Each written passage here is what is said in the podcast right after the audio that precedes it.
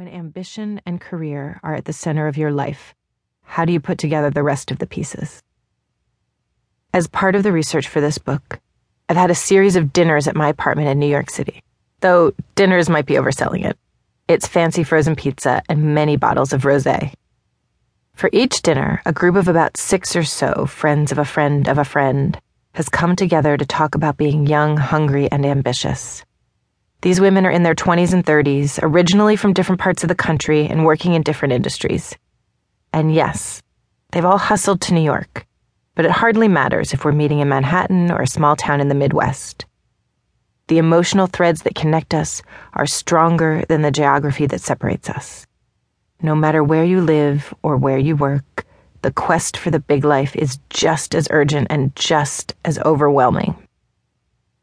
The dinners have been attended by a rotating cast, with some women working at giant high profile companies and some at teeny tiny startups you haven't heard of yet.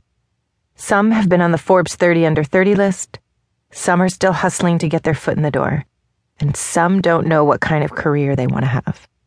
But what unites them all is their hunger to craft the big life. That delicious cocktail of work, career, respect, ambition, money and a monumental relationship on their own terms. I call these women the badass babes because they are the kind of chicks we all want to be confident and complex. We talk through the itchy emotions around money, sex, dating, love, friends, marriage, and of course, work. And let's be honest, at the end of the day, over a glass of wine, we're just more likely to talk about what jolts us awake at 4 a.m., to toss aside that perfect, Instagrammy, all high fives life we've carefully curated, to say what's actually on our minds. I start every Badass Babes dinner with this question If I could solve any problem for you, what would it be? You'd think that there would be hundreds, thousands of possible answers. But after hosting dozens of dinners and still counting, I can tell you that the same questions come up every single time. How do I find a career that is also my passion? How do I find a partner who honors my ambition? How will I be able to have a big, demanding career without taking my foot off the gas when I have children? How do I get paid what I'm worth? How do I get the respect I deserve from my bosses? And finally, will all this struggle be worth it? Those are the questions that frame the discussion in this book and you'll hear from many of the badass babes who shared their stories with me. You'll meet Vanessa, who, after bouncing from internship to internship, finally landed a proper paying gig and hustled her way up to art director at a prestige beauty company. She loves that she's finally found a job that marries her passion for design and her need to be well paid. But when she was being eyed for a promotion, she didn't gleefully accept. Instead, she found the courage to push back hard and negotiate a custom title and role for herself.